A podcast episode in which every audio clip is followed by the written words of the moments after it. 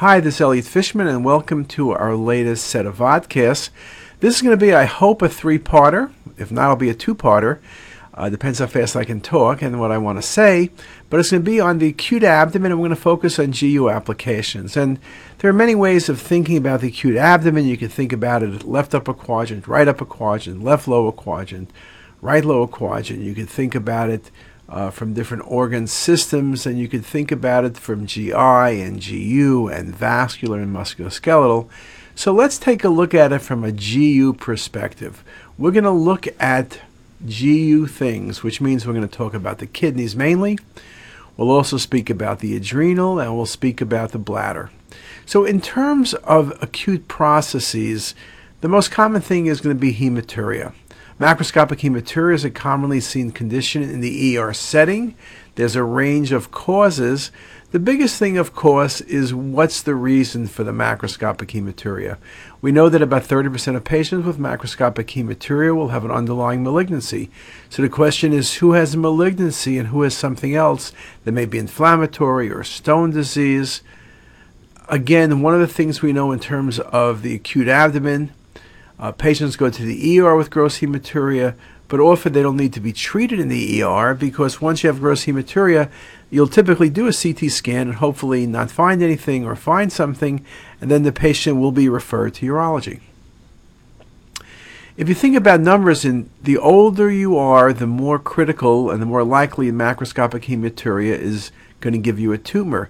In men over age 60, the positive predictive value of macroscopic hematuria for malignancy is 22%, and women it's 8%. And it's important to recognize that a single episode of hematuria is equally important as to multiple recurrent episodes. So, you have gross hematuria, you need to be evaluated.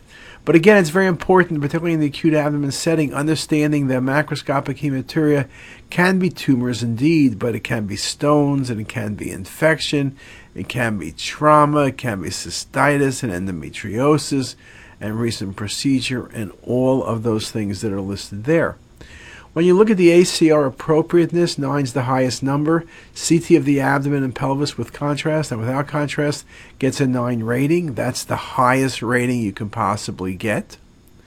In terms of acute processes, GU related, we talk about urinary calculi, lifetime risk 12% for men, 6% for women. There are a number of factors that increase your personal risk, from urinary tract abnormalities to obesity to metabolic disorders. Stone disease is highest in the summer times due to dehydration and lowest in the uh, um, winter time.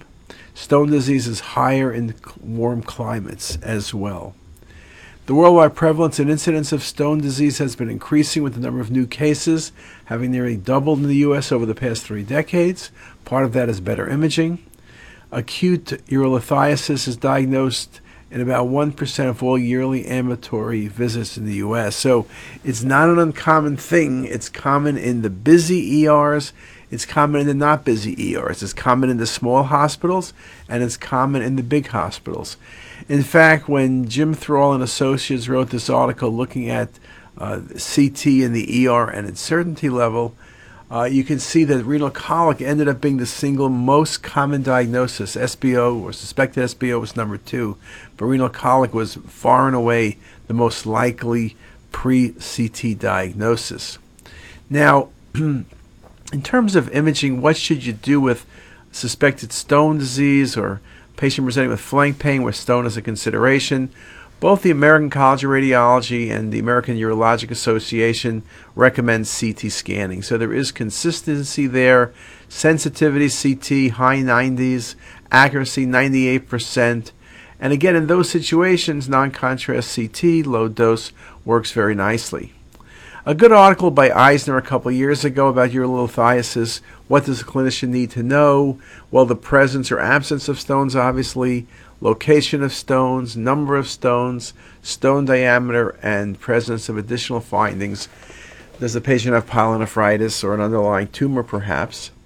Uh, in this article, not only did the study enable the detection of stones of all sizes, but uh, its area of examination from above the kidneys to below the bladder base it allows you to look for other findings, be it they urinary or extraurinary that cause symptoms. And that's just more or less to make the point that CT for the acute abdomen, you may suspect GU and it may be GI, you may suspect GI and it may be GU, or it may be vascular. So I think one of the big things is the ability to look at multiple organs and look at multiple organ systems in a very timely fashion.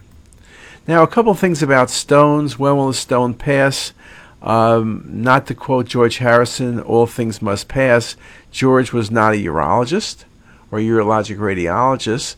Passage of a stone depends on size and location. Spontaneous passage 48% for proximal versus 75% for distal calculi. And stone size dependency 76% will pass at 4 millimeters or 2 to 4, and less than 25 at 7 to 9. So you can see that stone passage, location, and size, not a great surprise. When there's obstruction, three levels, proximal, mid, or distal. Uh, this article by Lotan, region of interest curves that were constructed, revealed that stones over 6.5 millimeters and with attenuation over 1100 were more likely to require intervention, which means they were not going to pass on their own. So again, size, typically we say six or seven millimeters, and now this new thing about density, over 1100, uh, tends to be a magic number. This article by Lotan, our results show that the larger stone size, higher density, and proximal location are associated with selection of interventional procedure over the conservative follow-up. And that is no great surprise there, right? The larger the stone, the more the obstruction, the more people are now willing to wait it out. So that indeed becomes very, very important in terms of managing this specific patient. Now, if I ask you the question, could a stone be missed on CT? The answer is always theoretically yes. You can miss anything. Typically, it was described with stones that were on in patients who were on Indinavir, but those are really rare patients, and that was a rare event also. So, uh, most of the time, people miss stones is because they're not careful. Thick sections only look at the axial views of some of the problems. I find that when you look at coronal views, particularly uh, when you look at MIP imaging, you could pick up stones in the one millimeter range. Now, in terms of stone location, so here's a nice stone. Uh, not every stone causes obstruction, right? Here's a stone in the right ureter. You can see it very nicely. Sometimes you're not certain if a stone is near or in the ureter, particularly if you don't see obstruction at a transition point. Well, then simply doing reconstructions, as in this case, indeed works very nicely.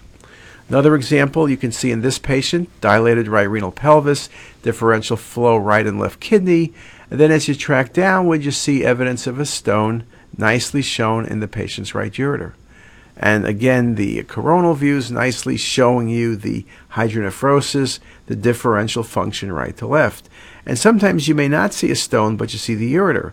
And sometimes you don't see the ureter, but you see the changes in perfusion of the kidney. All of those are important signs and can be helpful. And again, here's just an example on later phase with the stone being in place.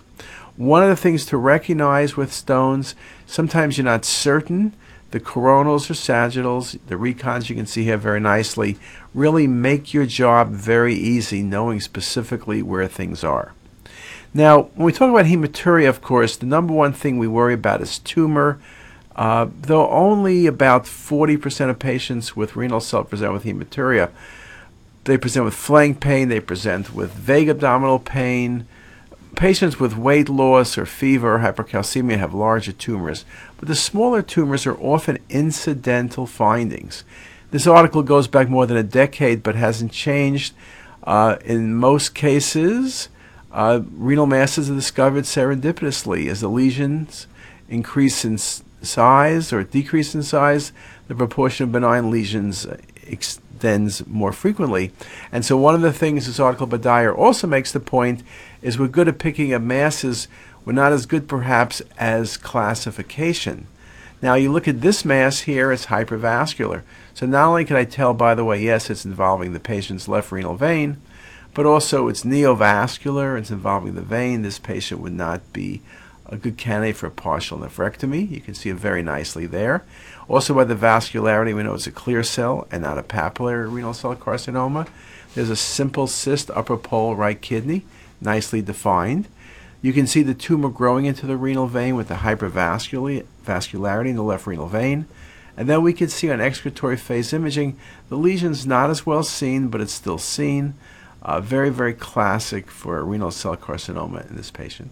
Just a really nice example. Now, we look at big categories. Non-neoplastic, we think about infection, and infection is pyelonephritis. More common in women, usually due to E. coli infection. In most cases, CT is not necessary, and typically CT is reserved for patients where the diagnosis is uncertain or you're looking for complications. Complications are more likely in diabetics, patients who are elderly, patients immunosuppressed or have had prior stone disease or other complicating factors. With pyelonephritis, the most common clinical presentation is chills and fever. Microscopic hematuria is one of the findings, but you don't always see it.